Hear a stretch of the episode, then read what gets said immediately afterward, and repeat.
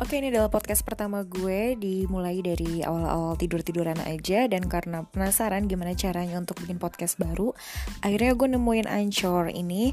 Anchor ini adalah aplikasi pertama yang gue cobain untuk bikin podcast pertama gue. See you.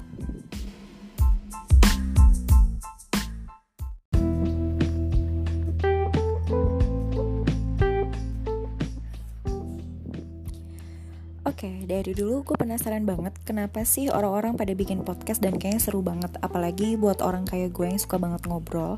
Meskipun kita gak dapet feedback, tapi kita bisa ngungkapin apa yang pengen kita ungkapin, ya kan? Terus gue cari-cari tahu, awalnya gue cuma upload yang namanya Spotify. Tapi di Spotify itu gue nggak nemu caranya untuk bikin podcast tuh gimana caranya. Akhirnya gue cari-cari tahu, ternyata ada aplikasi namanya Anchor. Ternyata Anchor ini banget membantu untuk orang yang pertama kali kayak gue untuk bikin podcast. Sekarang gue udah bisa ngerekam, tapi gue masih bingung gimana temanya. Tema yang akan gue ambil untuk jadi podcast gue, ngambil tentang percintaan, keluarga, atau apa ya? Menurut kalian gimana?